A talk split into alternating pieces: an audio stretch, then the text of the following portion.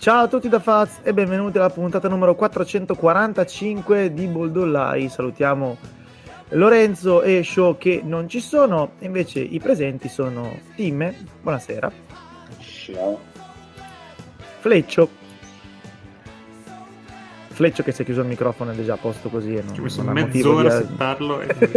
esatto, esatto. Vabbè, ciao Nicky intanto, prima o poi tornerà Fleccio. Buonasera a tutti. E anche Fleccio. Niente. Buonasera, buonasera a tutti. no, stavo già, stavo già, temendo di leggere la bestemmia da qualche parte, non si smuta, eccetera, no. eccetera. no, no, no. Va bene così. Eh... Cioè, se Dunque, vuoi ti scrivo una bestemmia, no, no, no, ma bestemmia non... lo stesso, eh, se ci tieni. Non serve, non serve, non serve. Non serve, non serve. Va bene, io a quanto ho capito, tipo stanotte si chiudono le votazioni per lo Stargame? Non, non mi ricordo, una cosa del genere? O se le hanno già chiuse, Speriamo. non so. Speriamo. Ma per sempre, tipo. Ma magari, potrebbe essere una buona eh. idea. Più o meno. Vabbè. Vabbè. Lo Stargame è l'ennesima dimostrazione che la democrazia non funziona. In effetti. Vabbè, intanto forse, forse, dobbiamo salutare caramente anche Tom Brady, ma aspettiamo un po'. Eh, comunque, niente, vabbè, eh, a parte queste cose varie ed eventuali, ci è arrivata una domanda mh, mm, che ci dà un bello spunto per parlare di alcune squadre in una certa parte della classifica, ma prima eh, in arretrato eh, è rimasta una curiosità di Marco, eh, due domande collegate. La prima è se in NBA il challenge, eh, in caso di eh, buona riuscita, riuscita favorevole per chi l'ha chiamato, è riutilizzabile come nel tennis. La risposta è ovviamente no, eh, quindi ce n'è uno solo eh, quello che succede in NBA è che se eh, la squadra diciamo, ha ragione, se il, l'allenatore ha ragione, eh, non succede niente. In pratica, se l'allenatore ha torto, perde un timeout. Uh, e la domanda successiva di Marco è: se la risposta è no, esatto. Secondo voi sarebbe meglio se lo fosse? Quindi noi preferiremmo un challenge diverso nel caso riutilizzabile in caso di successo? Preferiamo una forma diversa, Nick? Che dici? Sì, assolutamente sì penso la, la, roba del challenge in NBA a parte è arrivata piuttosto tardi rispetto ad altri mm-hmm. da, da, parecchio e penso che sia ancora molto migliorabile come cosa eh, specie perché ed è un lavoro che su cui penso lo, lo abbia detto più volte ma voglio ribadirlo bisogna secondo me lavorare su arbitri e allenatori assieme su, sulla cosa perché è palese come l'arbitro che, che dopo la review eh, lo colgono in flagrante diciamo eh, si ritrova con un bias enorme verso la squadra. Ma è, è roba abbastanza misurata ed è roba, insomma, abbastanza... Cioè, è meglio perdere un challenge che vincerlo, perché se lo vinci presto ti, ti trovi, diciamo, un paio, due o tre chiamate di ripicca che n- non ne vale la pena. Quindi mi piacerebbe che insomma venisse un pochino più. che, che, che ne parlassero assieme. Cioè, deve essere uno strumento che deve essere utile per tutti. No? Non è un modo in cui l'allenatore dice vi ho fregato e non è, deve essere un modo in cui gli arbitri eh, vengono penalizzati. Queste cose, ecco. Fleccio, in altri lidi parli spesso di queste dinamiche eh, per cui gli arbitri non amano essere, come dire, colti in fallo da una, un'entità terza eh, sì, esatto. con, con, con, tempo a, a, disposizione per valutare meglio. Eh, non so, pro- proponi anche qua, cioè, c'è una soluzione a questa cosa, cioè, c'è un modo per portare l'arbitro a non prendere sul personale il fatto che il VAR barra challenge barra quello che vuoi eh, possa eh, modificare una scelta presa in tempo reale? Eh, sai, il problema è che l'arbitro è sempre l'arbitro, ma nelle varie leghe hanno un peso, una, eh, una qualità e anche del, delle abitudini diverse. Cioè, gli arbitri in NFL sono, eh, non so come dire, eh, più compatti, sono più... Eh, forse perché è, è anche, eh, hanno un compito veramente molto, molto specifico, molto certosino talvolta sono molto attenti. Gli arbitri NBA sono un pochino più, un pochino più personaggi, no? un pochino più estrosi anche, forse un po' meno negli ultimi anni, però cioè, per molti anni abbiamo visto arbitri che avevano il loro metro di arbitraggio e facevano, facevano solamente i fatti loro e non, non, stavano a sentire niente di quello che era eh, di quello che potesse arrivare dagli altri. Quindi secondo me è, è più difficile per l'NBA per, proprio per come, è composta la loro classe arbitrale, che è un pochino più individualista, vogliamo dire così, un pochino meno di squadra, mentre in NFL col fatto che vabbè sono tanti, eh, ovviamente nessuno può essere protagonista più di un tot perché nessuno di loro può vedere individualmente neanche un decimo di quello che c'è da vedere e quindi sono un po' più portati ad essere diciamo così anche eh, guidati dall'alto, supportati eccetera eccetera. Eh, quelli, quelli dell'NBA essendo un po' più individualisti un po' più personaggi in certi in certi casi eh, tendono a essere un po' più resti e, e, secondo me questa è la spiegazione per cui il challenge sia arrivato dopo perché eh, insomma hanno, hanno, anche un peso, peso, politico diverso. Quindi sinceramente non, non saprei che, che, soluzione suggerire perché non li cambi cioè è una classe arbitrale che per loro natura è fatta così ha queste caratteristiche qua ce l'ha sempre avute e ce l'avrà sempre. Non vorrei sfociare nel, nel becerum più completo, ma io una roba su cui mi batterò sempre è che gli arbitri NBA devono riuscire a capire una volta per tutte che al pubblico non gliene frega niente di loro e dei loro sentimenti e il giorno in cui sarà possibile avere una partita senza un arbitro in carne e ossa lo si farà il più presto possibile perché troppe volte sono veramente mitomani desiderosi di protagonismo e mandano le partite all'aria e la gente è lì per vedere i giocatori. Degli arbitri non ci frega niente di niente. Time, prima di sentire il tuo parere lancio anche un altro, così, un'altra ipotesi da valutare.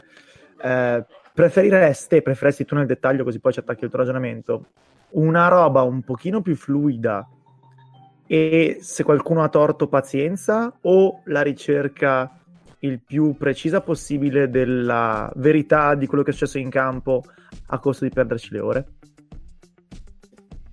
Uh, una domanda complessa. Uh, secondo me è un problema di metro, uh, nel senso in questo caso non arbitrale ma di giudizio. e io credo che negli ultimi anni l'errore sia stato, cioè negli ultimi anni la qualità arbitrale è scesa, su quello penso che siamo abbastanza d'accordo. Siccome ci siamo concentrati su tiro da tre, eh, magari tiro dalla media e altre amenità varie che tecnicamente ci stanno, non ce ne siamo accorti che la, sta scemando la qualità della classe arbitrale. E un motivo per cui sta scemando è perché gli stiamo troppo addosso.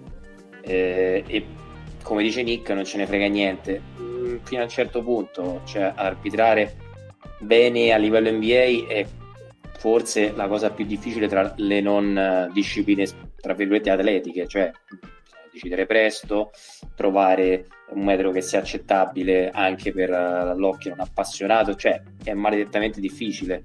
Per cui a me sinceramente che ogni tanto abbiano dei momenti così da guasconi e nel 95% del caso mi arbitrino come Cristo comanda, a me sinceramente non mi faceva impazzire, vi dico la verità, però a me non nemmeno mi dispiaceva tantissimo.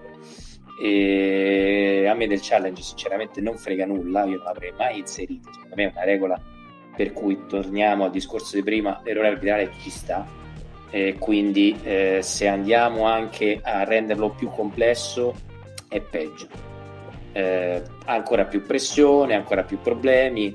Eh, quindi io sinceramente non lo cambierei e non eh, ah, è vero il discorso del bias ma è anche vero che tu lo devi fare non io lo vedo fa- chiamato per delle minchiate colossali da parte dei coach o anche dei giocatori cioè ogni tanto quel cazzo di tino che si muove ah no questo qui questo là eh, io quindi sarei molto cauto, cioè questo qua è uno sport che non, secondo me meno si ferma meglio è e quindi vado un po' controcorrente, dico che secondo me è giusto che resti così e personalmente se potessi scegliere lo toglierei. C'è anche il solito problema che hanno tutti gli sport in cui c'è un replay, un VAR o qualunque altra cosa, un challenge, qualunque altra cosa che, che però nel basket è ancora più, più forte che negli altri che un contatto vista al rallentatore è molto diverso da un contatto vista a velocità naturale. Cioè il, il, il rallentatore tende a, a, a far sembrare molto eh, più, più, gravi di quello che sono eh, i, i, contatti eh, a seconda della velocità a cui si andava. Quindi eh, un, un, intervento ad alta velocità che, che, che, è, che, è, irrisorio visto al replay sembra una cosa colossale. E nell'NBA i contatti, a parte qualche raro caso, sono quasi tutti fatti ad altissima velocità, quindi tendi un po', eh, se non stai attento, a volte a perdere un pochino il, non so, lo spirito del gioco, non so come dire, perché tendi a, a, ad esacerbare contatti che, che, che, ti sembrano chissà cosa, invece non lo sono, però questa non è, non, è colpa degli arbitri, non è, non è, un problema degli arbitri, è un problema intrinseco del, del mezzo. Cioè, in teoria, quello che io dico sempre, eh, in un mondo ideale si rivedere si dovrebbe dare la possibilità agli arbitri di vedere tutto quello che vogliono a loro piacimento e dare ai coach la possibilità di vederli, però al netto di quello che è eh, palla dentro, palla fuori, quindi cose oggettive, tu i replay dovresti rivederli a velocità naturale, perché quello è l'azione che si è giocata, non una cosa rallentata 100.000 volte che, che non è quella che è stata la vera azione in un mondo in cui non esistono il processo di Biscardi allora e Twitter adesso, i replay e tutto il resto, sarei d'accordissimo con te. Eh, eh, il problema esatto. è che poi queste cose esistono. E... Eh, certo. Però no, perché, eh... perché molte volte No, no, perché molte volte a, a, a, quando dici, eh, ma velocità naturale mi sembrava tutt'altra cosa. Eh, evidentemente lo era. Se a velocità naturale una cosa ti sembra eh, irrisoria e al replay ti sembra un, un, un intervento clamorosamente falloso, eh, uno potrebbe dire forse il replay ti ha aiutato o forse il replay ti ha fatto vedere una cosa che in realtà non c'era. Vai Nick, vai. No, io volevo ritorno più su un discorso che aveva aperto Tim. A me eh, cominciano ad arrivare ed è era imposto il discorso perché sto, voglio tirare dentro troppa roba. Secondo me il problema di, degli arbitri che diventano protagonisti e che sono così è palese quando i tifosi riconoscono l'arbitro. Cioè quando i tifosi vedono, leggono il nome di un arbitro e sanno chi è. Questo e perché proprio Scott Foster? Ma anche Crawford. Certo. Ma anche Brothers. Cioè, mh, la, la, cosa che io per me è più aberrante del, del calcio, Fleccio mi perdonerà, è che si sa tantissimo degli arbitri, si sa quando vengono disegnati, si commenta, si dà la pagella all'arbitro, che è una cosa che per me è ah, veramente certo, ributtata. Certo. E una cosa che mi piace dell'NBA è che fondamentalmente non si sa chi sono gli arbitri, e anzi, gli arbitri che si conoscono in genere sono gli arbitri che fanno disastri o che sono in scandali o roba del genere. Quando c'è una partita di playoff, come è stato l'anno scorso, c'è una disegnazione e cambiano le scommesse e i tifosi reagiscono in questa cosa, è fallito, cioè hai fallito il tuo ruolo. Cioè, non ci si può permettere, secondo me, che un arbitro sia protagonista o influente o roba del genere. Io voglio leggere lista di arbitri e non sapere chi cazzo siano e, magari che abbiano arbitrato in NBA da 15 anni boh, sinceramente sembra un falso problema. Cioè, continuiamo a mettergli troppa pressione. Quante volte un fenomeno sbaglia una lettura o i coach sbagliano rotazioni? Non vedo perché un arbitro non possa sbagliare chiamata e, e quante volte un giocatore o meno c'è simpatico perché ha delle, degli atteggiamenti. Cioè... No, no, ma eh, Tim, eh, stai travisando. Io non sto dicendo gli arbitri non devono sbagliare. Io quello che sto dicendo è che gli arbitri devono poter sbagliare liberamente e quando però l'arbitro è famoso perché sbaglia determinate cose. Siamo ormai troppo oltre. No, no, cioè, ho capito quello che intendevi, però anche lì, cioè, ogni giocatore ha le sue caratteristiche, i coach anche, sappiamo benissimo i coach che sbagliano rotazioni, sappiamo benissimo quelli che coi cambi si impippano, sappiamo i giocatori che da tre non la metterebbero nemmeno con la vasca da bagno e compagnia bella, però sono giocatori, tra virgolette, sono professionisti. Ho capito quello che intendi ed è probabilmente cioè, una, part- una porzione di verità abbastanza importante però e, e, e torno al discorso che ho fatto prima velocemente, il discorso del metro, cioè eh, arbitrare in NBA è complesso e per cui tendo a concedergli anche un certo tipo di atteggiamento in cambio di una partita tra virgolette accettabile, perché tanto sbagliano anche i giocatori e sbagliano anche i coach. Però sì, capisco anche questo punto di vista, però mi sembra troppo estremo. Io, secondo me quello, quello, che non va è quello che, che, è un corollario di quello che diceva Nick, il problema non è quando sbagliano, il problema è quando eh, diciamo così, prendono decisioni anche giuste e corrette, ma ci sono arbitri che hanno un loro metro che, che è il loro e, e, che è riconoscibile, come dice Nick. E, però cioè, in, si torna sempre lì. In un mondo ideale non dovrebbe esserci, ah, quell'arbitro lì fischia meno, quell'arbitro lì lascia correre tanto.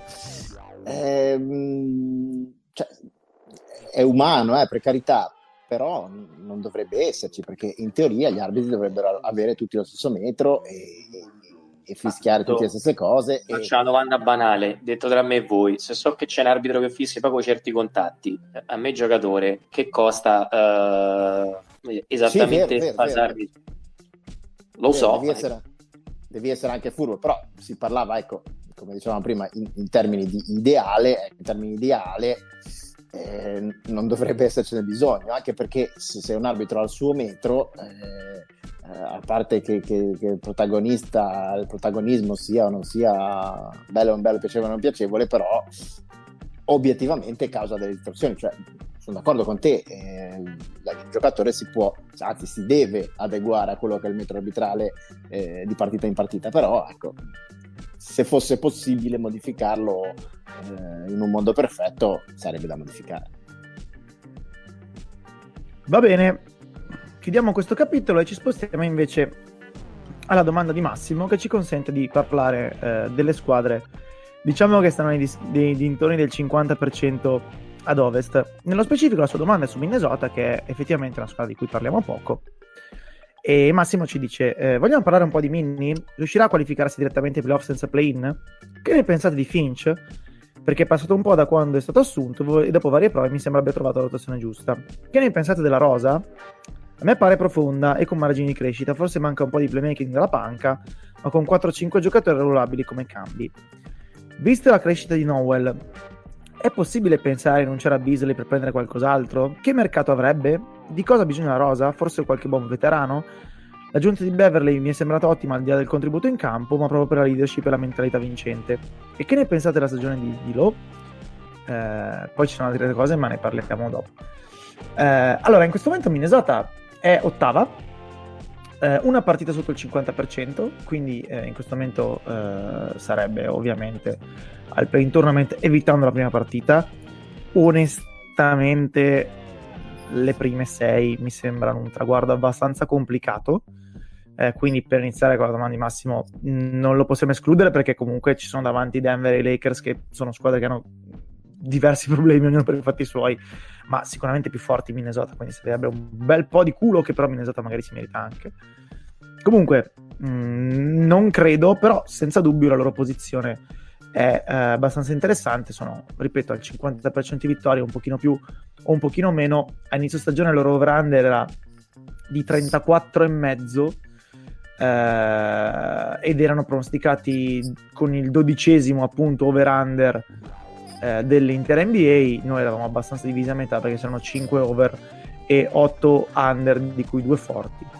Eh, però insomma, qualcuno ottimista intorno a Minnesota c'era e mm, insomma le possibilità perché questa squadra fosse dignitosa, come è senza dubbio stata, c'erano.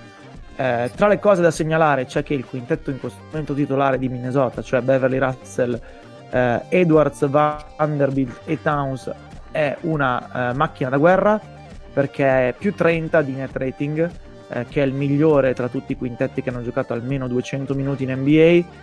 Eh, tanto per rendere idea, il secondo migliore che è eh, diciamo la second unit dei Jets con eh, Conley, Clarkson, Ingles, Gay e Gobert è 16,6 di net rating, cioè la metà.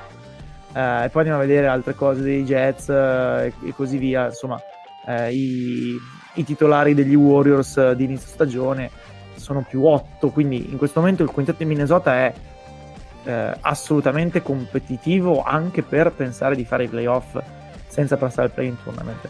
Sono un po' meno d'accordo quando mi parli della profondità, perché è vero che hanno trovato eh, qualcosa di dignitoso, specialmente in Nowell, che è una buona sorpresa. Il resto della rotazione è così così, c'è Okogi che è ok, va bene, eh, su, sul resto non mi sbilancerei un pochino troppo. Eh, poi l'altra domanda era rinunciare a Beasley? sì, va bene, però insomma non ti cambia granché, quindi eh, parliamone. Eh, e eh, per chiudere brevemente, così poi lascio la parola a voi, io sono molto sorpreso dalla stagione di Russell, eh, perché eh, non dico lo dessi per perso, ma al di là delle cifre individuali, sta dando un bel contributo. Era uscito quel bellissimo video, come tutti, di Thinking Basketball eh, sul modo in cui Russell in sostanza fa il regista difensivo di questa squadra e che è un modo per eh, mascherarne le carenze uno contro uno alla velocità di piedi. Quindi molto bene da quel punto di vista. E Beverly sicuramente, eh, Beverly tra l'altro eh, credo che abbia fatto i playoff in ogni singola eh, stagione della sua carriera, quindi ci sarebbe anche questa tradizione da, da rispettare. Eh, Beverly sicuramente ha aiutato la squadra a fare un, un salto in avanti dal punto di vista della coesione dello spogliatoio e della mentalità. Eh, tutto questo però eh, va in secondo piano eh, rispetto al fatto che questi hanno Towns e hanno anche Edwards, che mi sembra una bella cosa da avere, ma qui lascio la parola a voi. Ecco. Ma eh, io par- no, partendo da, scusa, velocissimamente, partendo dall'ultima domanda, secondo me avrebbero bisogno di un, cosa avrebbero bisogno per fare salto di qualità? Avrebbero bisogno di una, di una stella più continua di Russell, perché Russell è vero ha fatto silenziosamente, senza che se ne sia parlato molto, una notevole crescita perché è diventato molto più affidabile come difensore, molto più affidabile come, eh, come, gestore del gioco, eccetera, eccetera, però rimane intrinsecamente un giocatore molto discontinuo. Cioè, eh, eh, ci sono partite in cui domina e partite in cui guarda e è arrivato a un certo livello squ- una squadra non se lo può più permettere. Un giocatore di quello stesso livello non serve uno più forte perché non ce ne sono tanti più forti perché è veramente cresciuto molto. Però un giocatore magari meno, meno flashy ma, ma, più continuo ecco perché è quello che secondo me in questo momento li tiene ancora un po' eh, a distanza. Perché poi tutti gli altri buona parte di tutti gli altri ingredienti ci sono cioè c'è Towns, c'è Edwards eh, nel supporting cast hanno trovato Na- Nowell hanno trovato eh, Vanderbilt già da un paio d'anni è, è un giocatore assolutamente eh, competentissimo gli manca la continuità e, e, il giocatore che gli priva la continuità secondo me col, con la morte nel cuore D'Angelo Rassi ah, Rendendo un attimo in ordine, non mi sembra una rosa profonda affatto, anzi mi sembra il problema del, del, del roster è che è una rosa estremamente top heavy. Eh, io faccio fatica a ricordarmi chi sarebbe il quarto scorer di questa squadra. Non so, occhio, se, chi è Beverly forse? Forse Nowell o forse Beverly, se vuoi guardiamo, ma siamo andate le partite. Però insomma, stiamo parlando di giocatori che, ecco, non li definirei né scorer né altro, cioè sono veramente... Eh no. dipendono tantissimo da quei tre in attacco e così via. Eh, secondo me dei giocatori di cui si parla poco c'è Edwards, di cui si parla troppo poco secondo me, perché era la prima scelta assoluta de- dell'anno scorso e sta facendo una stagione da mamma santissima, che non era scontato considerando che è uno che ha imparato a giocare a basket grosso modo due anni fa, questa sera non c'è l'ora, poteva aggiungere lui qualcosa, ma è uno che si vede che era uno sportivone ma che ha, ha imparato a giocare veramente da poco tempo, ma ha fatto un salto in avanti gigantesco per uh, letture, per uh, tocco della mano, cioè una mano molto più disciplinata rispetto all'anno scorso. A me piace veramente tanto, cioè non, non mi aspettavo che già il secondo anno fosse così. Oh, sono andato a vedere i punti della partita e siamo a 22 già ha 20 anni di media con insomma, tutte le varie difficoltà del caso, essendo cross, fondamentalmente il, il, secondo violino di una squadra a cui manca playmaking, se non quello di, di, di Angelo, ma è quello. Eh, su Russell, secondo me, è interessante in realtà come si è un, un attimo reinventato, perché ricordiamoci che eh, Russell doveva essere da college veniva come un, una flash point guard si dice, cioè uno con molti trick, con tanto ball handling, con capacità di scoring, con dei passaggi illuminanti, è cambiato moltissimo, è veramente cambiato tanto come modo di giocare, adesso è fondamentalmente un terzo violino e fa quello e come dice Faz, insomma, eh, l'hanno riciclato come coordinatore difensivo, ecco, una roba del genere e resta comunque un difensore sotto pari, ma si, si rende utile. Per, non, non, so il salto in avanti cosa deve essere fa- come, come, si può fare perché secondo me ecco è un discorso di spina dorsale del roster cioè, io credo che questo roster abbia bisogno di più innesti e più roba del genere. Però consideriamo che davvero sono Minnesota all'ottavo posto, secondo me, è... lo stiamo forse dando un po' troppo per scontato. Non era scontata come cosa. È vero che il record non è chissà che rivoluzionario, ma cioè, n- n- non lo davo io per scontato che sarebbero andati a giocarsi il play-in e sicuro non, non avrei detto che si giocavano il play-in da favoriti del play-in, non che magari ci rientrassero quella rincorsa da nonni decimi. Quindi secondo me è un bel work in progress e per i prossimi anni vediamo cosa si riesce a fare. Se riescono a farsi un po' di playoff, perché no? tutto fa.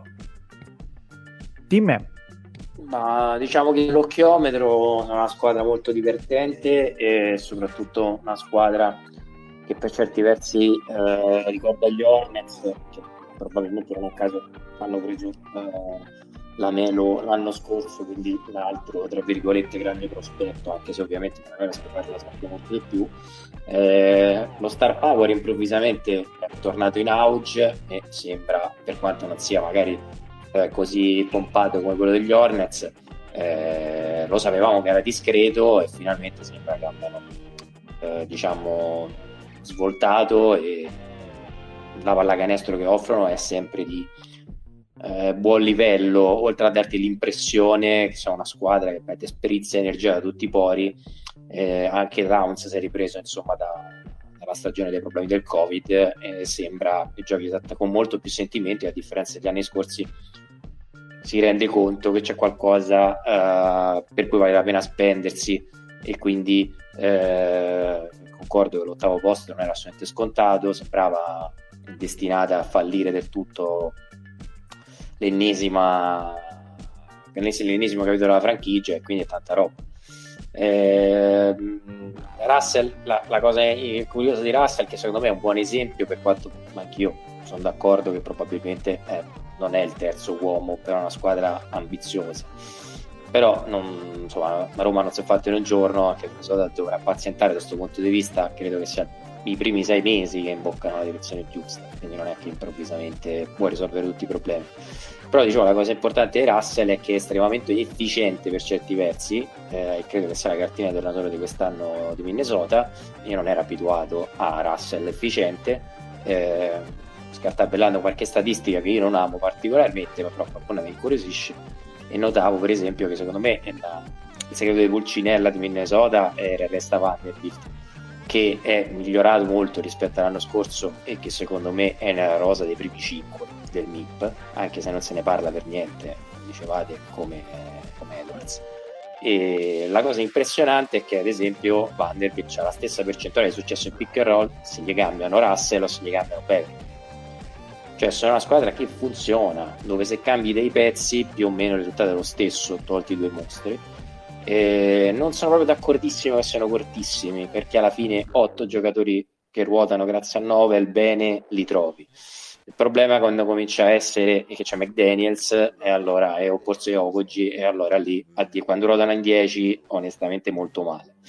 In 8 se la cavano. Eh, io credo che se azzeccano una trade, eh, leggevo sui blog Minnesota che vorrebbero ovviamente anche loro Jeremy Grant, magari trovi una squadra che potrebbe anche ambire al, a un buon primo barra secondo turno e detto questo, stiamo a parlare appunto di Minnesota che gioca per i playoff e che sogna il secondo turno, quindi tanta roba e direi che questa è abbondantemente la maggior stagione da 10 anni, quindi bene così. No, c'era quello con Jimmy Butler, però siamo lì. Quanti anni è passato? Eh 10, sì, certo. Da Jimmy Quanti... Butler 4. Eh, Cazzo, pensavo, pensavo di... di... Come vola il tempo quando ci si diverte. Vero? Vero? My bad, my bad. Che, che, eh sì. decennio, che decennio che è stato, capitano, ma è martedì. esatto. Vabbè, però con Minnesota ci può stare, dai, no, no, no, sì, sì. no, no, no. No, no, ma anch'io, anch'io pensavo fossero molti più. Cioè, è, è Butler che ha gli anni come, come i cani, cioè veramente. sì. Comunque, Minnesota è top 10 in difesa in questo momento, che obiettivamente per una squadra che ha eh, Towns eh, come ancora e Russell sul punto d'attacco, una cosa pazzesca, ma come dicevo, in realtà nessuna di queste due cose si verifica, cioè Towns non fa l'ancora, Russell non difende sul punto d'attacco, quindi il problema è stato risolto, in attacco invece tirano una valanga di triple, assolutamente tantissime, eh, alcuni giocatori con grande successo, altri con un pochino meno, però eh, comunque diciamo che la, la, baracca sta in piedi e poi come dicevo prima no, scherzo da solo eh, è un giocatore che garantisce a tutta la squadra di avere le spaziature che funzionano perché eh, a seconda della situazione di gioco può stare dentro fuori a metà strada è veramente dal punto di vista offensivo un mostro di cui probabilmente si parla sempre troppo poco anche lui.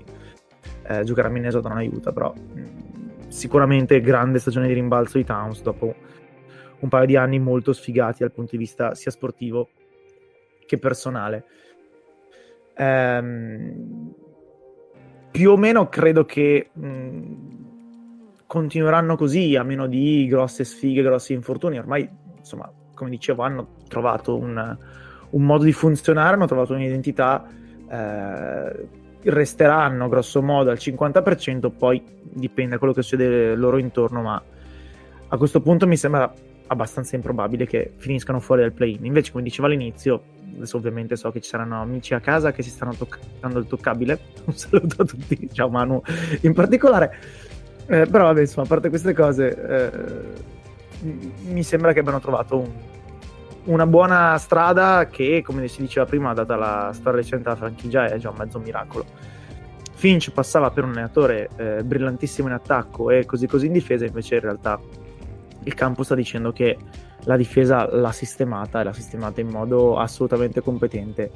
E in attacco si è un po' più sulle improvvisazioni sul talento individuale ma di talento individuale offensivo almeno nel quintetto ce n'è abbastanza quindi può funzionare. Eh, se ne facciamo un discorso di come dire mercato. Minnesota eh, dopo aver sciaguratamente eh, perso la scelta l'anno scorso nello scambio con gli Warriors in questo momento ha tutto, nel senso che ha due seconde scelte in entrata, due seconde scelte in uscita, tutte le proprie prime. Quindi volendo eh, potrebbe anche pensare di muoversi, potrebbe sicuramente mettere in piedi un'offerta competitiva per il Jeremy Grant del caso, più competitiva di quella di una certa squadra di cui parleremo a breve. Eh, non so quanto convenga onestamente a questo punto, dato che, ripeto, praticamente sanno già che faranno il play in tournament eh, per, per rinuncia altrui quindi non credo, dato che di upside non ce n'è tantissimo, che si mettano a fare scambi che includano prime scelte o cose di questo tipo. Però, insomma, non si sa mai, vedremo. Eh, poi torniamo su un paio di questioni che ha inserito eh, Massimo nella sua domanda. Io ne approfitterei per andare a vedere appunto com'è la situazione del uh, play in tournament, perché in questo momento ovest ci sono un po' di squadre incluse. Sopra Minnesota ci sono i Lakers. Fleccio, non so, vuoi dare il polso, ma tanto quale sia il polso dei Lakers lo sappiamo benissimo tutti. C'è Vogel che è un, uomo morto e cammina. Eh, il di Westbrook continua a essere indecente. e tutte queste cose qua che sappiamo benissimo. Cioè, no, non credo che ci sia da dire qualcosa sui Lakers che già non si sapesse prima. Cioè, c'è Rambis che ci mette il becco, eccetera, eccetera. Cioè. No, sì, sono, da, cioè io ah, sono d'accordo. Mi stupisco di chi si stupisce dei Lakers, nel senso che, che questa fosse una squadra eh, con un roster costruito, diciamo così, eh, in maniera curiosa, che avesse dei gravi problemi difensivi, eh, che sia difficile farlo, cioè che quando se tutti danno il meglio, eh, la squadra comunque ha dei problemi eh, intrinseci e quando non, non, tutti danno il meglio è un disastro. E però queste sono appunto non possono essere cose che stupiscono novità perché si sapeva da, dal giorno 1 di, di, quando è stata eh, creata questa squadra. Eh, detto questo, personalmente non credo che il problema sia, sia Vogel, però eh, d'altra parte eh, è il solito discorso, non si può eh, cambiare tutto il roster, si può cambiare allenatore, in questi casi qua, eh, se le cose vanno particolarmente male, cambiare...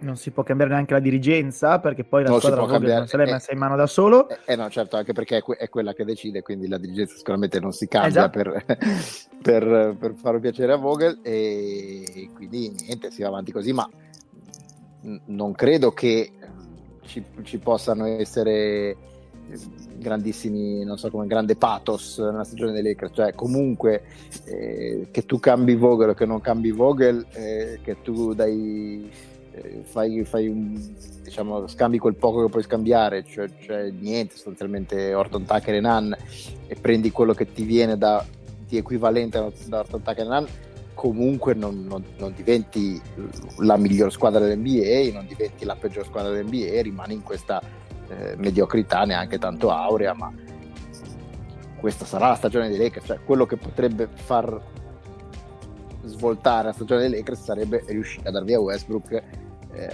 che, che, però è oggettivamente impossibile quindi più o meno resterà, resterà questa. E, e, e, l'orizzonte anche nel ripeto il problema vero è che anche quando eh, cioè tu dici non so eh, prendiamo un giocatore per non parlare sempre di West prendi Kendrick Nunn no? dice ehm, scusate Monk prendi Monk dici ok eh, Monk è un giocatore che ha dei pregi e dei difetti eh, tu speri che, che, che, Monk sia la versione migliore, non la versione peggiore. Per gran parte della stagione si è visto un, un, un eccellente Malik Monk, cioè la versione migliore di Malik Monk. Eh, eppure, anche quando eh, vedi la versione migliore di Malik Monk, comunque è un giocatore che difesa un buco, che, che, che gli avversari puntano a ogni situazione, eh, anche in regular season fino ai playoff e, e, questa è un po' la storia di tutti i Lakers, cioè anche quando giocano bene, comunque è, ah, è, hanno dei, dei, che, dei, difetti intrinseci. Che a livello individuale, eh, diciamo, Reeves, Melo, Monk, eh, forse Bradley stiano mettendo veramente in campo la migliore versione di loro stessi. Cioè, non credo che potesse andare tanto meglio di così con esatto. questi giocatori. Anche, anche Howard, tutto sommato, per il punto della carriera a cui sta. Cioè, individualmente stanno andando bene. Il problema è che, eh, ha già eh, detto, insomma, nel corso degli anni si è visto che eh, il modello per far funzionare LeBron è LeBron, un'altra stella con certe caratteristiche e intorno difesa e tiro da tre. E qua si è fatto un pastorino. Eh, poi vabbè, insomma, non insisterei, insisterei su no, una cosa Prego. No, soprattutto perché se, se non, visto che non puoi, non potevi, avendo LeBron Anthony Davis e quello che le hai pagate, giustamente non potevi ragionevolmente mettere insieme una squadra che avesse sia difesa che tiro da tre, dovevi concentrarti su una delle due. La squadra che ha vinto il titolo si è concentrata solo sulla difesa.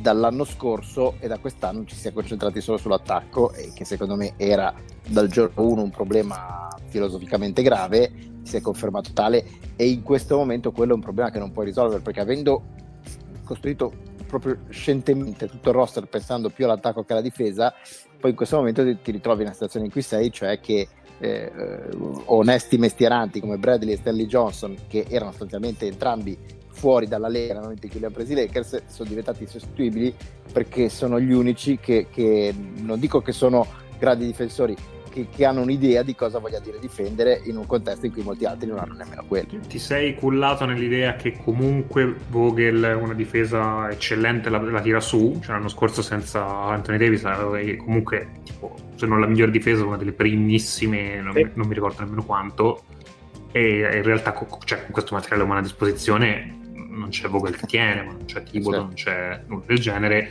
e forse se, se, dovevo peccare, magari è una roba che dicevo Fleccio, puoi peccare dicendo tanto LeBron un attacco a caso lo costruisce, che peraltro l'attacco dei Lakers è brutto, cioè funziona solo quando c'è LeBron, quando LeBron si siede l'attacco dei Lakers è orrendo, ma ha, ha dei numeri raccapriccianti.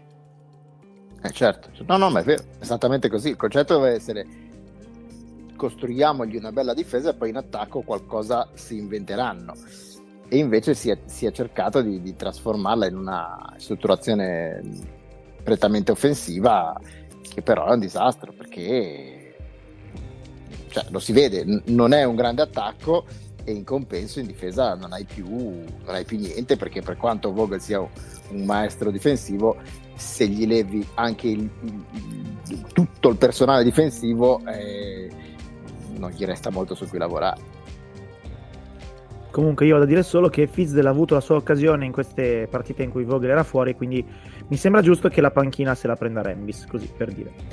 Um, sì, ma infatti cioè, secondo me l'unica roba che non mi spiega dei Lakers è come fa Rembis ancora avere voce in capitolo.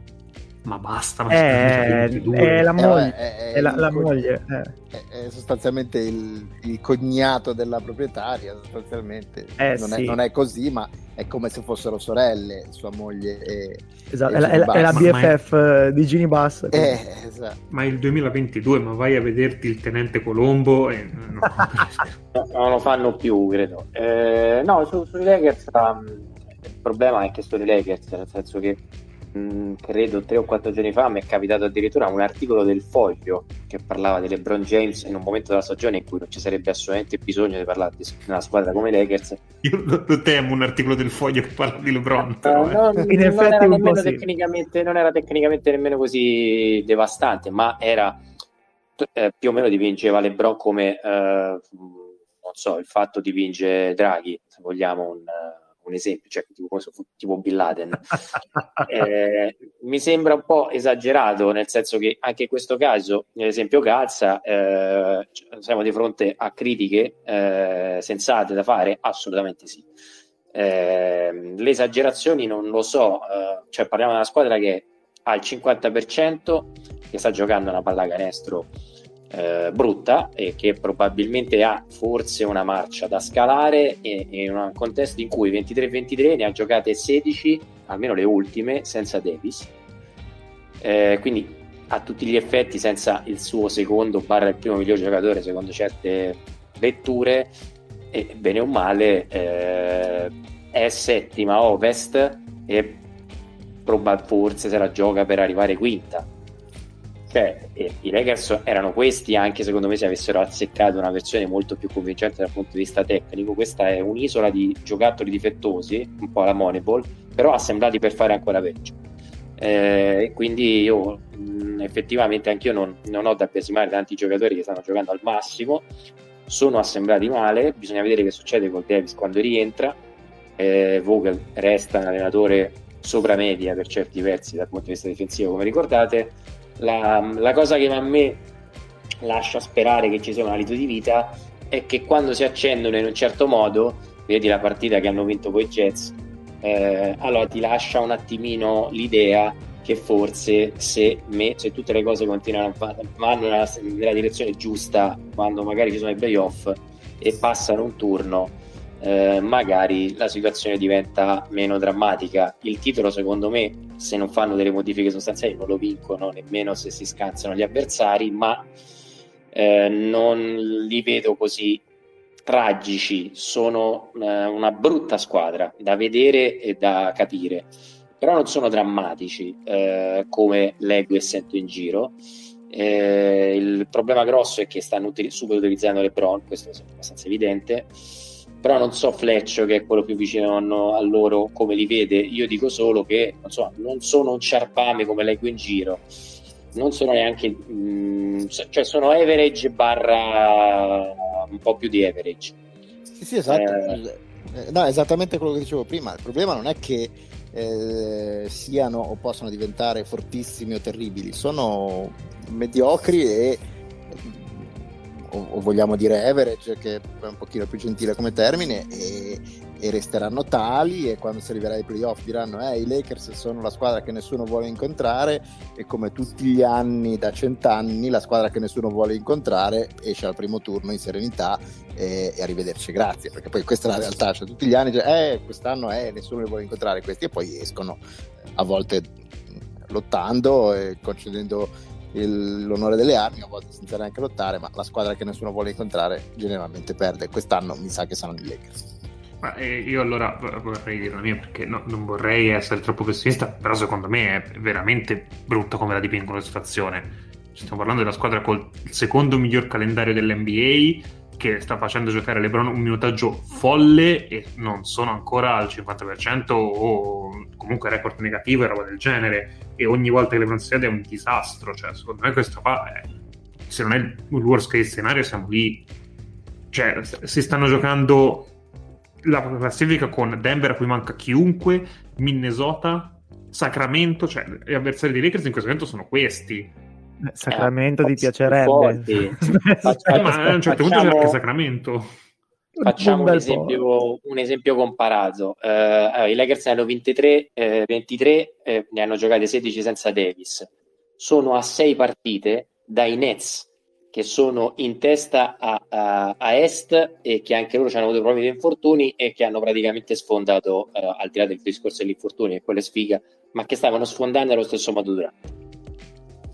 No, Quindi, però Rick, scusa, No, no, vai, finisci, finisci. No, chiudo. Quindi è vero, la situazione è brutta, non, non ci guardiamo intorno e non ci raccontiamo favole, ma non è drammatica, perché sono a 5-6 partite dalla squadra che, su cui noi tendiamo a dire, eh, noi o in generale, a essere molto più ottimisti e hanno avuto praticamente, Davis non ci hanno quasi mai avuto quest'anno. Quindi, bah, quindi siamo sicuri che con Davis da quel 50% scarso non passa un 60% e se passa un 60% no beh allora vai, vai. Tu, tu, in sostanza no, io, dici se non si chiamassero Lakers non saremmo così assolutamente ecco nelle esatto. analisi okay, chiaro esatto però no, quello che, che non capivo della, della, situazione, cioè nel momento in cui diciamo average, cioè, non stiamo facendo un complimento, cioè questa è una squadra che eh, un anno e mezzo fa vinceva il titolo e in, in un anno e mezzo l'hai portata appunto al livello della, della mediocrità assoluta NBA. Cioè non è, non è un fargli un complimento, è, è descrivere un, un disastro eh, durato un anno e mezzo. Chiarissimo. Andiamo avanti a vedere la classifica perché in questo momento al nono posto a ovest ci sono i Clippers, dopo ovviamente Minnesota che abbiamo già parlato, Clippers che probabilmente speravano che la loro stagione andasse peggio di così, cioè se io avessi detto guardate Kawhi è fuori, Paul George si romperà e rischierà di, di finire con meno della metà delle partite giocate, probabilmente mh, non vi sareste aspettati i Clippers al 50% o poco meno eh, è che mh, questa è una squadra, direi una sporca dozzina, quindi comunque giocano duro, difendono e tante partite di regular season eh, le portano a casa per questo, perché magari la squadra dall'altra parte non c'ha voglia, ha fatto il viaggio di notte tutte queste cose qua. Eh, quindi diciamo che se ne facciamo un discorso di l'anno prossimo Kawhi e Paul George tornano, questo è un roster che eh, giocando così si è testato e potrebbe essere un supporting cast eh, di alto livello. Eh, se ne facciamo un discorso un pochino più distaccato, non sono sicuro che sia una buona stagione per i Clippers.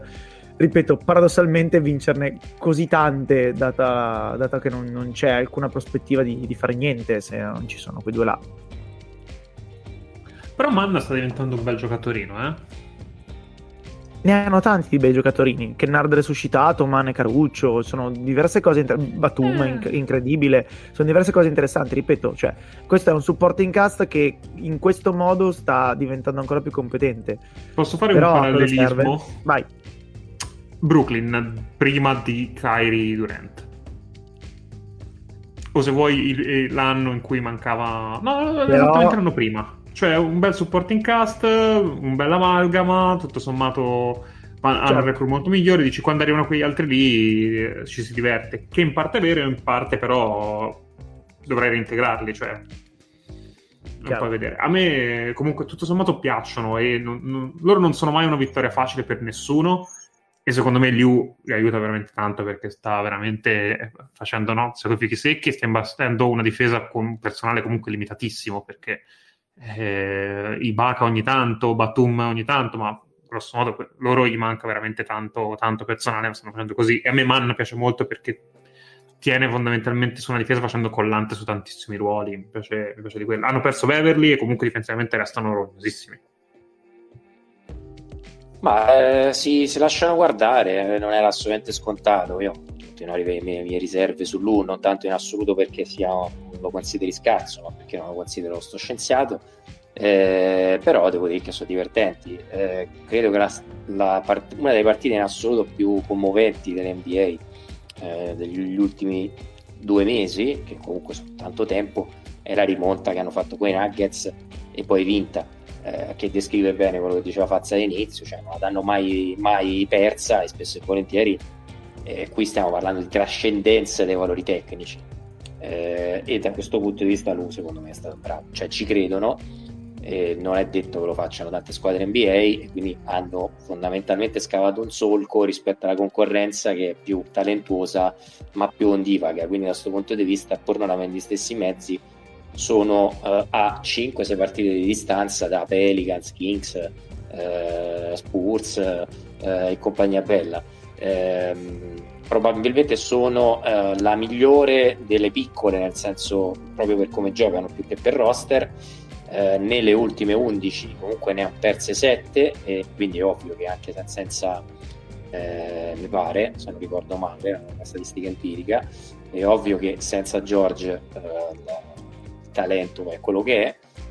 Quello che mi incuriosisce, che mi chiedo, è se è anche nella seconda parte di stagione, che di solito eh, vede un'accelerazione delle squadre o un netto peggioramento per cercare poi la lottery, eh, possa tenerli al nono decimo.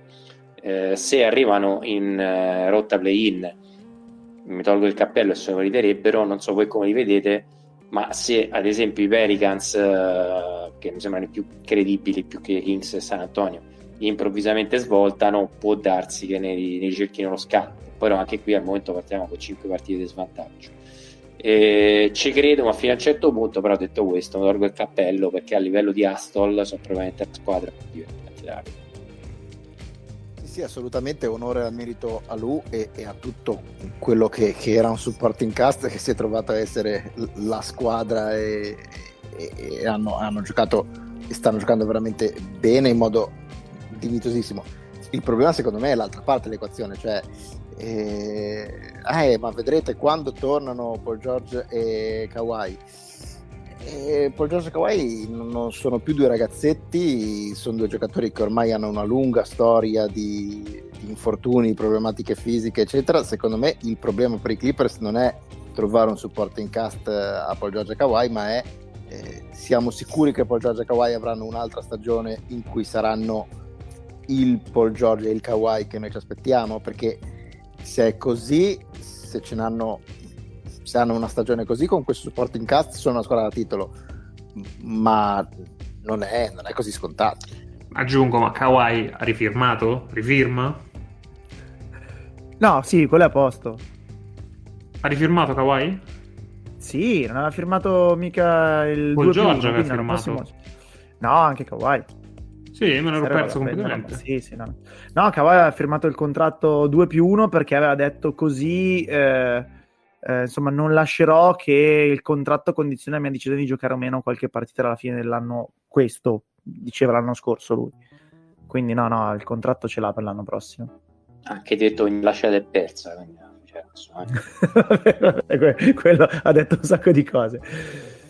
Eh, va bene, eh, poi inizia il Ciapanò, nel senso che ci sono quattro squadre da Portland attraverso New Orleans e Sacramento per arrivare a San Antonio che in questo momento, boh, cioè Portland ne ha vinte 6 delle ultime 10 e eh, come ho molto crudelmente completamente a caso, eh? cioè, sono delle vittorie lì sì. dentro che non hanno senso di essere vittorie. Ne, ne ha, la percentuale di vittorie di Portland senza Lillard è più alta di quella di Portland con Lillard, ovviamente vabbè, è una casualità abbastanza evidente. Eh, sicuramente in quest'ultimo periodo eh, ci sono Nurkic in condizioni fisiche presentabili a differenza dell'inizio stagione, è tornato McCollum Simons ha preso un bello slancio, c'è Little che è dignitoso, insomma ci sono alcune cose che per Portland stanno andando bene.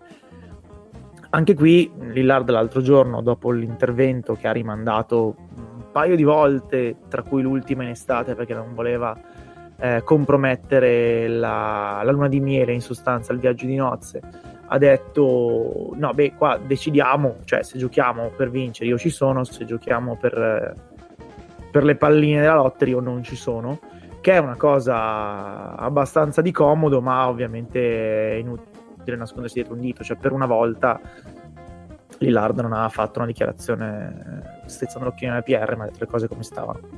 E quindi è rispettabilissima. Portland, mh, invece, a differenza dei Clippers, è proprio brutta. Eh, ha tolte queste ultime due settimane di vittorie senza senso.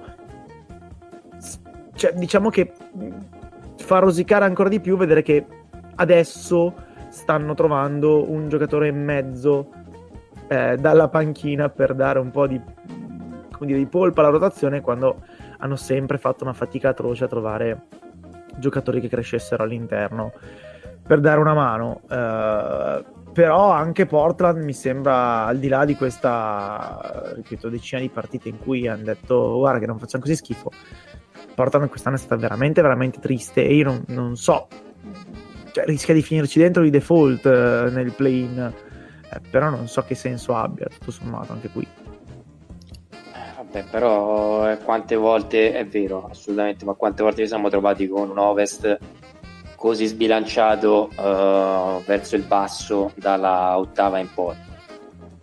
Eh, credo che sia un episodio, anni in cui, torniamo al discorso già senza un meno play-in, sono stati anni in cui probabilmente era un peccato, uh, quest'anno eh, effettivamente 10 a Ovest è un po' offensivo, però vabbè, cioè, nel senso non è che possiamo cambiare tutti gli anni. E in linea di massima Portland eh, diverte, eh, tra quelle che fanno un po' più schifo secondo me era più divertente perché giocano proprio assolutamente proprio randomici cioè eh, tra Simons e altri li trovo vagamente divertenti eh, non è, che non vuole essere un'eccezione positiva eh, cioè proprio eh, è il caos non organizzato e ogni tanto a livello di clip passano non mi dispiace però credo che sia nei più probabili candidati al nono decimo quindi credo che ce li guarderemo fino in fondo alla stagione, al al di là di quello che farà lì.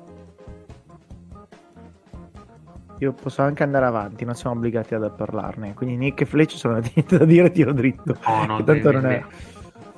I Pelicans. Eh, anche perché dei, eh, cioè, dei, Blazers, dei, Blazers, si dovrebbe parlare del, del, futuro dei Blazers più che del loro presente. Esatto. Il loro presente esatto, è abbastanza. Esatto. Vale un po' il discorso Lakers, molto mediocre. Senza Potremmo parlare di Billups o della difesa, di quelle cose lì, di una dirigenza che ha dato la colpa all'allenatore perché la difesa era eh, praticamente l'ultima dell'NBA, ha preso un allenatore la difesa comunque l'ultima o la penultima dell'NBA, vabbè insomma queste cose qua. Ehm, poi ci sono i Pelicans che in teoria non avrebbero ragione di stare qui perché sappiamo benissimo insomma Intanto è arrivata una sola giornata di squalifica per Jared Allen, poi eh, sì, per Jared Allen, ciao, per Grayson Allen, quindi poi magari ne parliamo un attimino.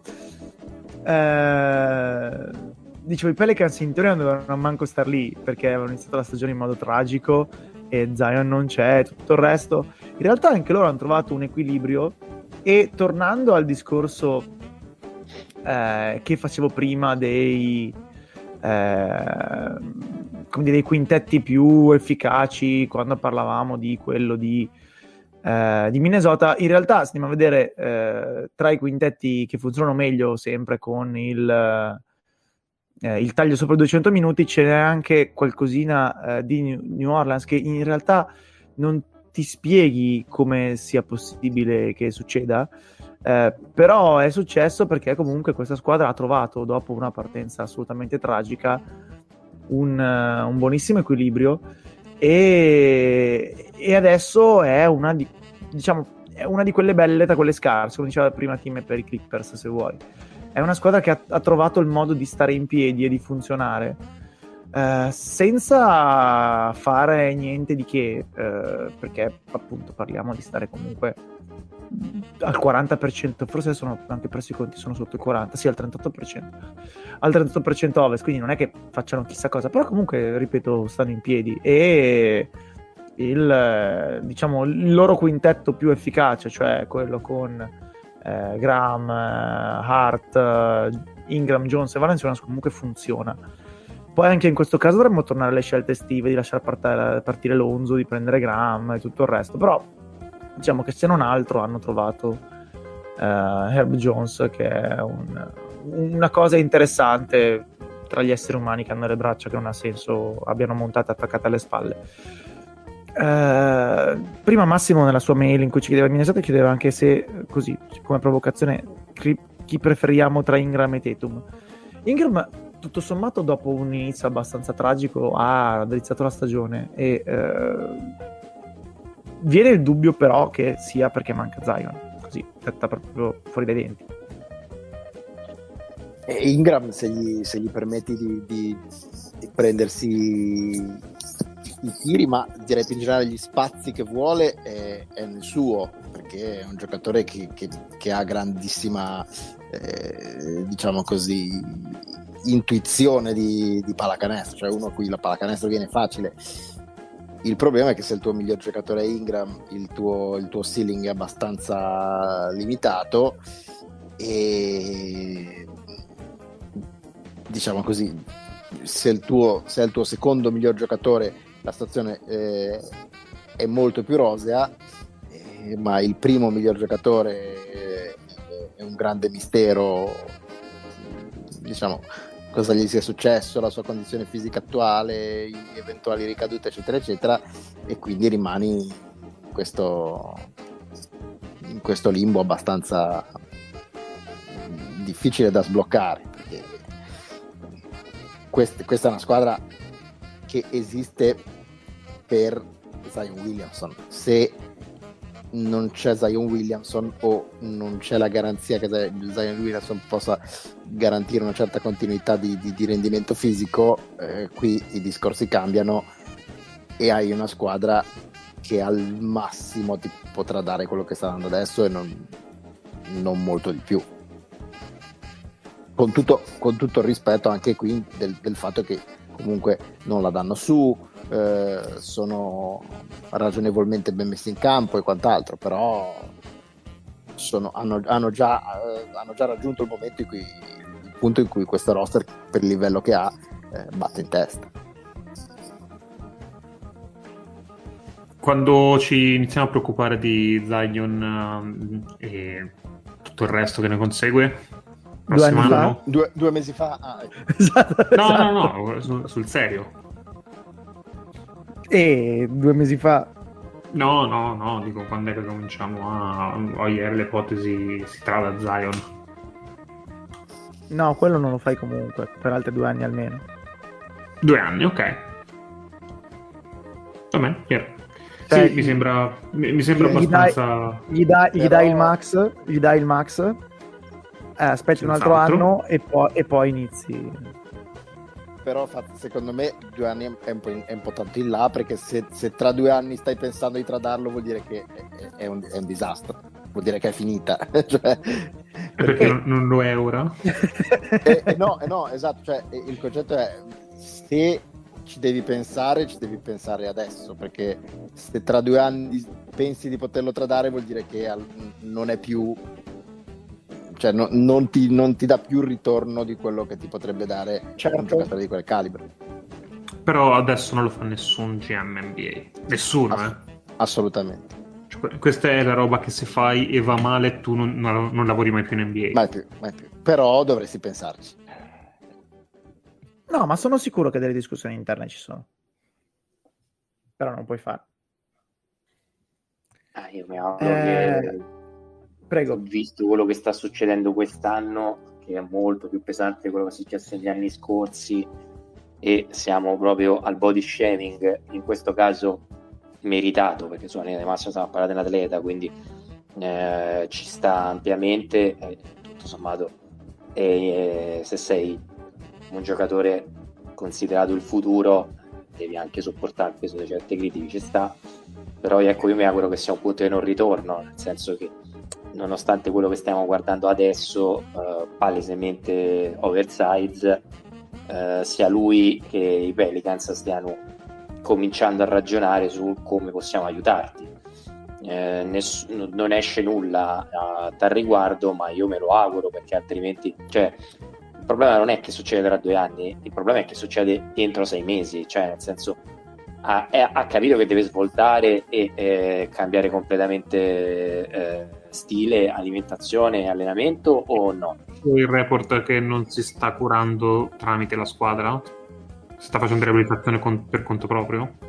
Eh, cioè, se, se lo, nel frattempo fa anche un lavoro sul suo corpo, tra virgolette, di, che non riguarda l'infortunio, mi va più che bene, però cioè, è l'essenziale che capisca che cioè, si autodistrugge. Sì, esatto, cioè, se funziona può allenarsi anche con, con Paperino con chi vuole, il problema è che non sta funzionando, non Però, che, scusate, che si faccia i fatti suoi.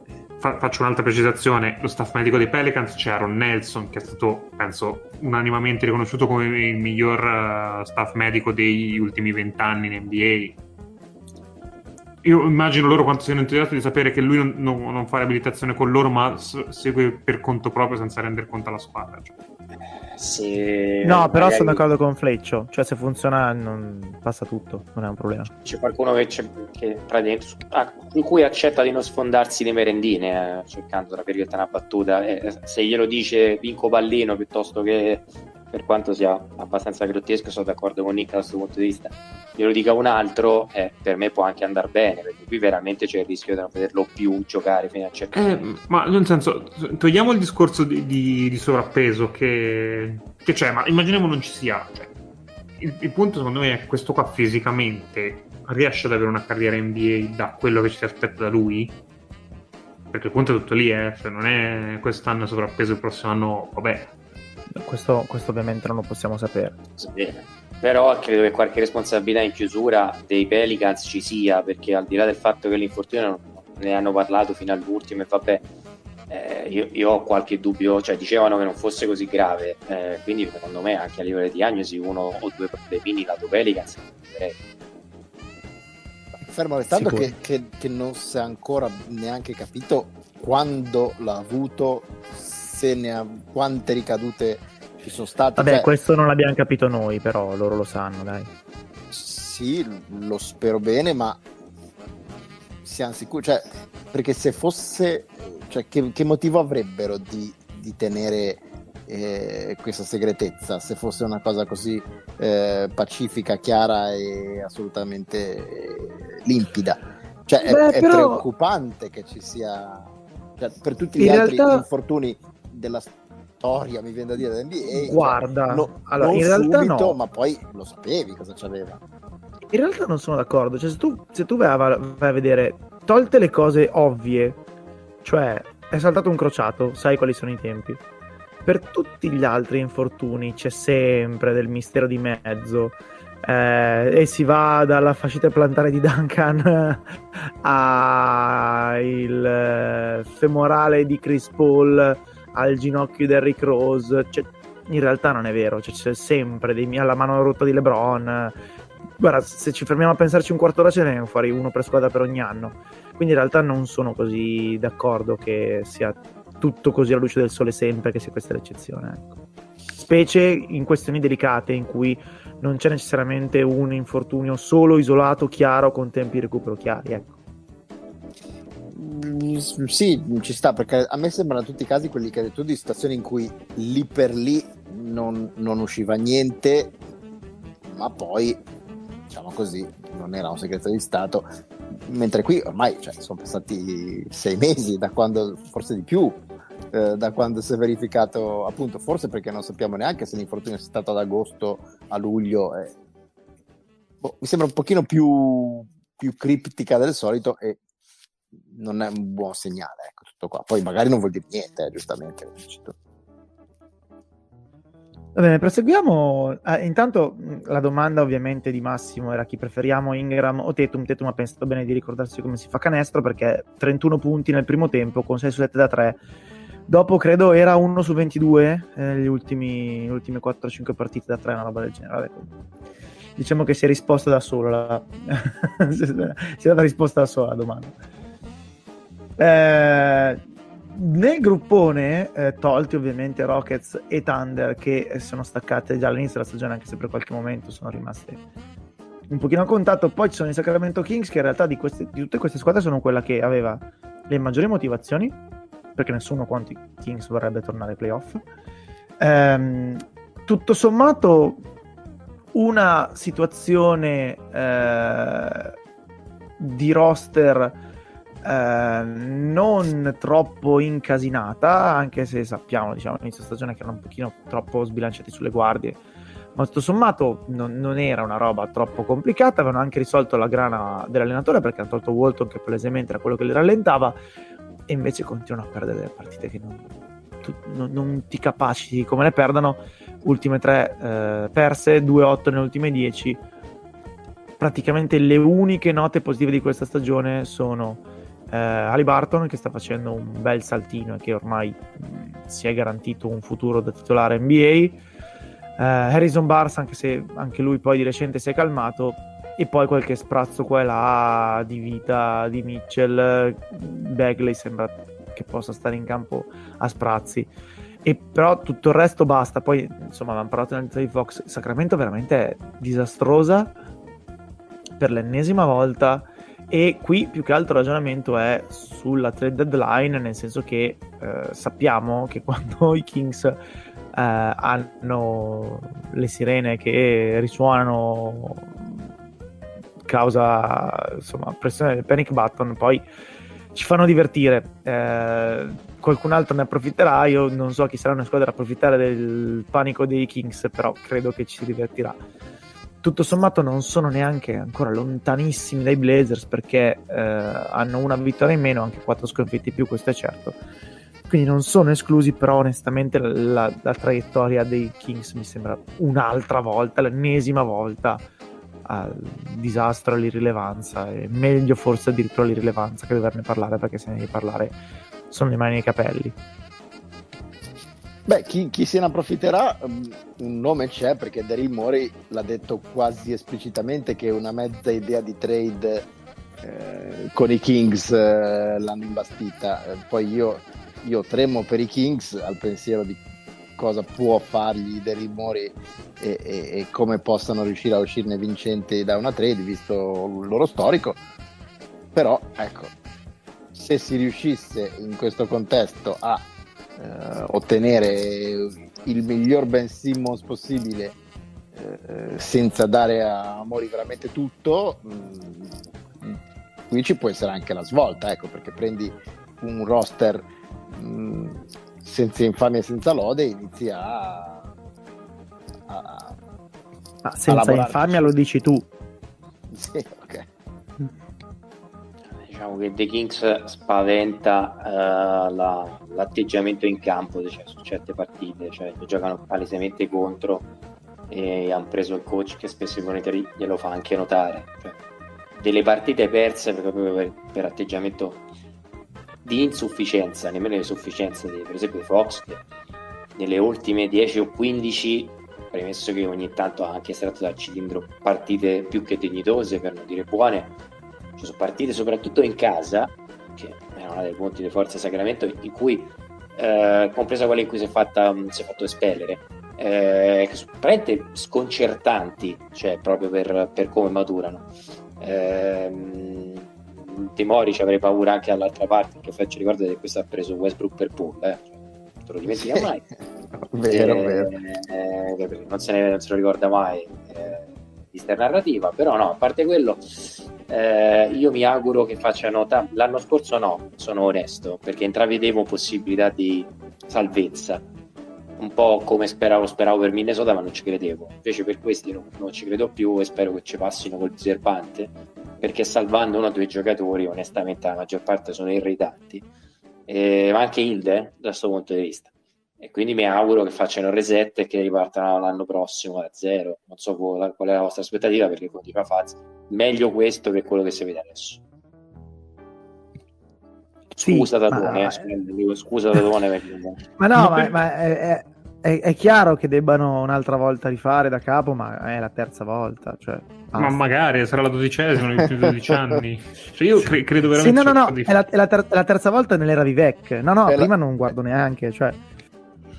La Vabbè, la prima ci può stare per sfiga, dai. La prima ci può stare per un sacco di cose. La prima io, volta. Io ho dei flashback tipo Vietnam in cui noi penso tre volte a stagione facciamo la puntata in cui diciamo quest'anno i Kings tutto sommato se continuano così magari non fanno più ma ci vanno vicino comunque se possono giocare così e tipo due settimane dopo siamo guarda è finito tutto bisogna nuclearizzare bisogna ripartire da capo ma detto tra me e voi mo, tralasciando che Bad Hill proprio per un discorso di shooting posto lo trova nel bene o nel male qualcuno se lo prende e che Fox è Fox e quindi nel bene o nel male da qualche parte va a finire ma salvando i rookie o quelli in contratto da rookie, ne so, Ali Barton eh, e compagnia bella, cioè che c'è da salvare? Richon Holmes che infatti vogliono vendere. Però anche Richon Holmes è un Eh, giocatore... C'è alti livelli che ce fai con Richard Holmes. alti Eh, livelli. Di sono serva, d'accordo. fa il centro di d'accordo. serva. Sì, Più che altro non è, non è cioè ne trovi Eh. cioè, se il problema è mi manca un Richon Holmes lo trovi Eh, ma li trovi quanto ne vuoi, ma voi non ce l'avete. Eh, beh, No, però sì, a quel vero, punto ma- preferisco, preferisco Vanderbilt se devo cercare un giocatore che praticamente metà Astol. eh, Però sì, capisco quello che dici. Qualcuno magari lo trova anche lui. Vabbè, salviamo anche Holmes. Eh, so 2-3 e il resto, sinceramente, c'è Ciarpame. Ecco, io non vorrei essere cattivo perché c'è sta anche dentro Bars, che tutto sommato è un giocatore che ha una carriera dignitosa. Ma qualcuno va a fare una trade per Bars? possibile. Possibile. Sacramento, ma- però ce l'hanno già. no. no, Barnes eh, ha mercato. Cioè, onestamente, mh, Jeremy Grant ti costa probabilmente di più in termini di asset, ma non è detto che ti renda meglio di Barnes eh, a parità di, di ruolo e di, come dire, di mansioni. Quindi, secondo me, Barnes lo salvi tranquillamente. Non è il discorso di salvarlo, no, è che però appunto stiamo parlando. nemmeno molto. Però, vabbè, capisco. eh, Cioè, stiamo parlando comunque di uno che in una squadra forte, forte, forte è il quarto titolare. per i Lakers sarebbe manna che- dal cielo tanto per Sì, dare l'idea ovvio, certo. del livello ecco. Eh, ma gli devono da Westbrook, però, se si prendono. ma magari no no ci ridono in faccia no No, Ma è una qualità, ti direbbe Fletch. Eh, no, esatto esatto gli do Westbrook e tutta la famiglia di Westbrook ma, ma vabbè, adesso detta così è brutta. Ma vogliamo, l'armadio chiudiamo- gli dai. Anche guardaroba No. gli daresti. ma vogliamo commentarlo il rumor più Vai. stupido e inutile e, e perché avete anche, siete anche provate a, a tirarlo e metterlo nel mezzo? Ovvero Sentiamo. pare che esista un mercato per Westbrook e questo mercato è Houston, ovvero John Wall. No, ma non è un mercato. Scusami, onestamente, nella posizione, dei, nella posizione dei Rockets tu non scambieresti uno che non fai giocare per uno che non fai giocare più cose? Cioè, Sì, sì, per i ma Rockets anche è automatico. Anche certo. solo per il troll lo farei come cosa. Esatto, esatto, esatto, esatto. Tanto Anche- Wall non metterebbe piedi in campo, Westbrook non metterebbe piedi in campo, mi danno delle cose, in- nelle loro idee ovviamente, perché no? anche perché se vai a guardare i contratti scambiabili i, i nomi sono Esatto. tipo Wall per Westbrook Due. Westbrook per Wall Sì. e, e poi è finita ecco. Esatto. Comunque, nella mail che- di... E Westbrook ha Mm. fatto la fine, de- diventata la pubblicità vivente eh, per chi è anziano e molti di loro lo sono. Praticamente della pubblicità Sì. dei fustini scambierebbe questo Westbrook con il suo Wall. Sì, esatto, esatto. Esatto. Solo- Comunque, solo nella mail... nella pubblicità dei fustini ci pensavano su- erano tentati mentre Eh, Westbrook non se lo vuole prendere nessuno non gli viene neanche la tentazione Ne- Nella mail di Massimo, già che parlavamo di Kicks, c'era un'altra domanda che era che fine ha fatto Tyreek Evans? Io però non capisco perché vi facciate così male, ragazzi. Cioè, Cioè, da- davvero dobbiamo cercare che fatto Tyreek Evans? Ma è morto. non è morto! Ma sì, Non è morto. ma se l'hai Non è portato via il? Cristo merititore. E comunque, prima di lasciare spazio per chiudere la puntata a Tim, che ci parla del perché San Antonio ultimamente sta facendo schifo, nonostante Murray stia facendo il mostro, due parole appunto su Grayson Allen, che eh, una partita di squalifica, io non mi aspettavo niente di diverso, onestamente. Cioè, una l'ha presa Jokic, eh, l'NBA ha già dimostrato che, adesso, vabbè, ovviamente c'erano tutti quelli impazziti, dovrebbe prendersi anche lui 6-8 settimane come Caruso, eccetera, ma non esiste questa cosa. Eh, Grayson Allen è un maiale. Evans, Evans bannato dall'NBA nel 2019 per Sì, abuso di sostanze, ma potrebbe fare appello per essere ri- reinserito nel 2021. Ma è il 2022. Eh, mi sa che l'appello è- c'è scritto magna tranquillo. Dovrebbe tornare indietro nel tempo per fare appello? Sarebbe interessante questa cosa. Eh sì, cioè, siamo rimasti. Mi sa che l'appello è. che cazzo ti vuole fondamentalmente? Beh, d'altronde, chi è, chi è che hanno resuscitato che ho letto l'altro giorno? Che c'è uno che è rientrato ai Knicks, non mi ricordo neanche più. Che ho letto il nome, mi sono messo a ridere, ma l'ho proprio rimosso dalla memoria. C'è un, un cadavere di questi che sta, sta provando ad entrare in NBA ed è entrato la- nella G League dei Knicks. Vabbè, mi verrà in mente, non è importante. Perché siamo nel periodo dei jobber in NBA? Sembrare quelli buoni buoni. Comunque, vabbè, niente, eh, di Anatomy avete qualcosa da dire? Io non, non mi aspettavo niente di diverso, onestamente. Cioè. Troppo è stato buono ultimamente, dai.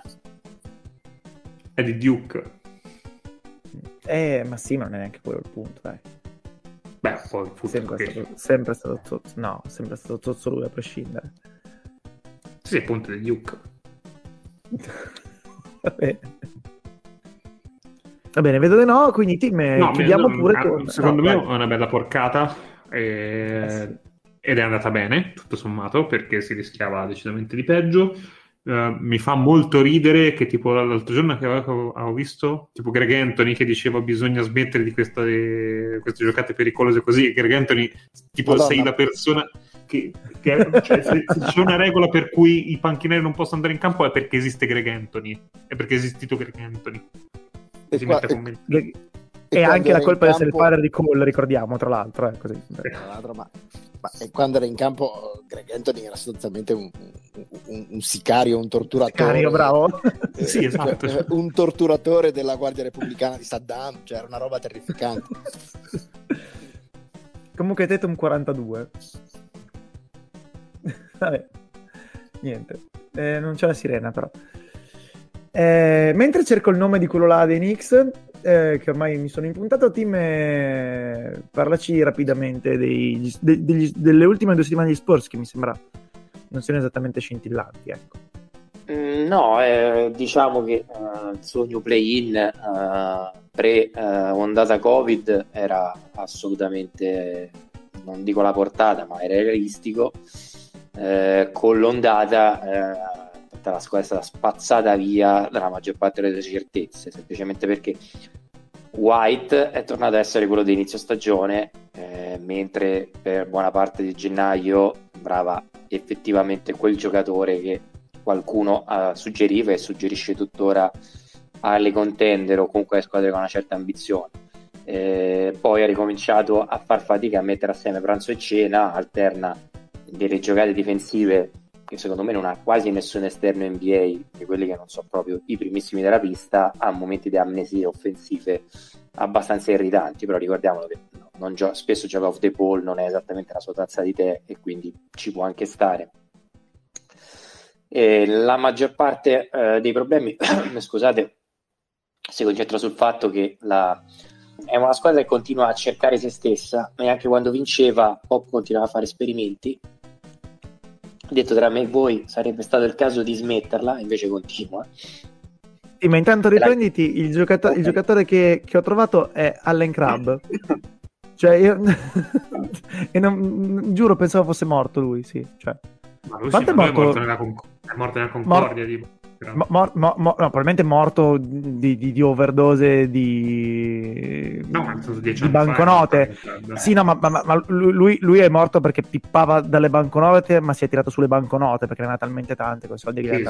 Si è fatto coprire d'oro, la, ma c'era troppo ore morto. La, la, la, com, la combo Nets Blazers gli ha fatto insomma guadagnare quei quattro spicci. Comunque, sì, Allen Club sta tornando più o meno, circa forse. Era una versione di Frank Stop, diciamo, nell'NBA. sì, vai. E... No, sì, sì, ho ripreso. No, dicevo, eh, ha fatto una, sper- una, sperimentazione abbastanza ossessiva, eh, che probabilmente eh, il momento in cui aveva cercato la rotazione, aveva trovato la rotazione nei meccanismi giusti, è andata a, a discapito della squadra, almeno dal punto di vista del record. Il primo problema, al di là del Covid o non Covid, è che la squadra parte decisamente bene, benino, in qualche caso anche benissimo, ma non regge mai alla distanza il quarto periodo, che è proprio il problema di San Antonio mh, da qualche mese a questa parte. Ora non ho le statistiche sotto mano, ma vi assicuro che nel quarto viste veramente degli scempi dal punto di vista tecnico. Eh, in più, oltre a questo, diversi giocatori hanno crisi di crescita, tra tutti cito Keldon Johnson che dopo l'inizio non stellare aveva ripreso a macinare eh, il problema è che nel momento in cui ha cominciato a metterla da 3 e a sfiorare il 50% ha cominciato a diventare allergico per quanto mi riguarda alla, al pitturato e Keldon Johnson che non entra nel pitturato credo che sia utile quanto un ombrello eh, in un giorno di sole, eh, quindi San Antonio deve rivedere un po' qualcosina. Eh, detto questo, non ci dimentichiamo anche, per cercare di giustificare lo stamp recente, che la maggior parte dei giocatori del roster è in odore di trade e a differenza di quello che succedeva, succedeva gli anni scorsi, stavolta la, la, probabilità sembra molto alta, quindi il fatto che sia partito Forbes ha secondo me solo aperto diciamo, il, la danza e San Antonio a differenza degli anni scorsi credo che in mid season si muoverà parecchio. Detto questo, eh, alla dirigenza non faceva impazzire che la squadra puntasse play perché San Antonio quest'anno è abbastanza liberata, vorrebbe provare a scegliere tra i primi 5 e quindi credo che ci sia stato anche un discorso di mh, mm, ok, piano. E spesso in certe rotazioni pop vedo perdere e perderemo come eh, la migliore delle longobarde, in questo caso anche giustificata. Comunque non, non so se l'avete viste, avete un parere sulle ultime due settimane, non escludo che ci possa essere una coda di ripresa, però ecco, un'altra delle domande che vi faccio è a che, a che è servito e che serviva prendere McDermott? Che è una domanda che mi fa. Ma io mi chiedo, per essere un pochino più cattivo, non ho capito a cosa serve troppo sta stagione degli Spurs. Mi sembrano un po' troppo che uscirono tra dobbiamo far raggiungere il record di vittoria Popovic a dobbiamo assolutamente prendere una scelta alta al draft che ci manca talento. Quindi, eh, il senso è cercare di capire chi devi tenere di questi a parte Murray. Eh, probabilmente e se devi rinnovare il contratto a un paio di giocatori. Ma, eh, di, di, di, che orizzonte parliamo? Perché eh, cioè, se, se, parliamo del prossimo anno è un discorso, se parliamo tra 3-4 anni ti direi forse manco Murray. No, beh, scherziamo, Murray lo, te lo tieni ta- e probabilmente tra questi taglierei White, anzi se lo traderei, non perché sia scadente, ma proprio perché no. No, no, ma, ma nel senso, ma, ma anche io sto dicendo Murray non è male e secondo me anche White è buono, ma cioè tra quattro anni, mettiamo che tu ti fai quattro anni bassi al draft, poi Murray e White cominciano ad avere tra quattro anni, White credo ne, ne avrà 32 e Murray eh, sarà su la, la, parte brutta dei 20. Vabbè, io ve lo dico senza toccando secondo me eh, Murray è più forte di Simmons, ma proprio fumandosi i sigari proprio davanti. Come io non volevo tenere quest'anno, non ero sicuro, ma quest'anno sì. Vabbè, quest'anno anch'io sono più forte di Simmons. no, in generale del migliore, eh. no, no, parlo del migliore, ah, parlo okay. del migliore. E, e, eh, e, quindi hai la certezza che sia un secondo e quindi non lo puoi dar via sperando di azzeccare qualcosa a draft. E cioè te lo tieni ormai. E il resto è probabile che tra primo e su cui sono viste cose interessanti, queste novità te lo tieni per i prossimi anni. Quelli che rischiano, eh, White l'abbiamo già accennato. Se continua con questa china, io qualche domanda su eh, Keldon Johnson me la farei. È un altro che rischia eh, di diventare un package e Lonnie Walker. Le certezze sono primo Murray eh, e probabilmente Vassell. Il resto onestamente li, li darei via quasi tutti. Guarda, Più che altro eh, come, come, come, diceva, no, no, come, diceva, Nick, a, a me sta bene eh, puntare a prendere una scelta dalle prime 5. Eh, mi sta benissimo far fare già quest'anno un record di vittoria pop. Mi pare che i due fenomeni si escludano l'un l'altro e se non decidi quale dei due rischi di non fare né l'uno né l'altro. Ecco, cioè, molto semplicemente. No, io volevo aggiungere McDermott l'hanno preso semplicemente per questioni di salary floor e perché, perché no, nel senso che tanto se anche la stagione fosse andata benino è un giocatore utile, se la stagione fosse andata male chi se ne frega lo panchini, quindi non mi sembra assolutamente un problema, chi se ne frega. Intanto Tatum 48. Perché te, no, perché te ne guardi poche le partite. Però sì, sì, ho capito. No, ma lo so, ma lo so, ma no, ma è ovvio che poi se, se è scazzato poi ci mancherebbe altro. E intanto volevo segnalare semplicemente che c'è una squadra di Los Angeles, però non nata a Los Angeles, che ha diciamo che, che, è stata trasferita a un certo punto a Los Angeles e che ha il giallo tra i suoi colori sociali, eh, che sta bullizzando un povero anziano. Così, non, ma è un altro show? sport, questo non ci interessa. No, no, no, no. È un altro sport, questo non ci interessa. E... Uno, vabbè, uno meno, meno, sicuro di sé di show, ecco, diciamo. Può essere. un anziano, un anziano più, più, timido rispetto a Show. Eh. Può essere. Va bene, basta. Eh, chiudiamo qui questa puntata. Io credo che settimana prossima avremo forse già eh, i risultati delle votazioni, cioè le, le, convocazioni per lo Star Game, quindi sarà un sacco di cazzate. Eh, no, niente eh, di, di, di, cui parlare. Quindi... Vediamo, come sempre vi invitiamo a farci delle domande. Eh, via mail, via Twitter personale o messaggi diretti o menzione che è meglio, eh, via Instagram se volete, via dove vi pare, tanto prima poi le leggiamo tutte. Ricordo anche che per qualche motivo da questa settimana io e Dario Costa il giovedì mattina alle 8 faremo boh, mezz'oretta, non lo so, qualcosa del genere di Twitter Space, che poi sarà anche eh, registrato e quindi se volete farvi ulteriormente del male lo troverete anche poi eh, da riascoltare nel corso dei, delle ore successive. Credo di aver detto tutto, salutiamo di nuovo loro e show che non ci sono, ciao Nick. Buonasera a tutti, un saluto anche a Washington che sta facendo fare i figuroni. Decisamente, ciao team. Ciao a tutti. Ciao Fleccio. Ciao a tutti. Ciao da Faz, e alla settimana prossima.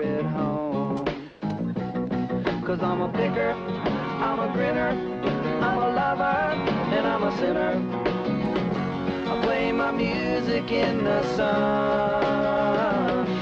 I'm a joker, I'm a smoker, I'm a midnight joker. I get my loving on the run.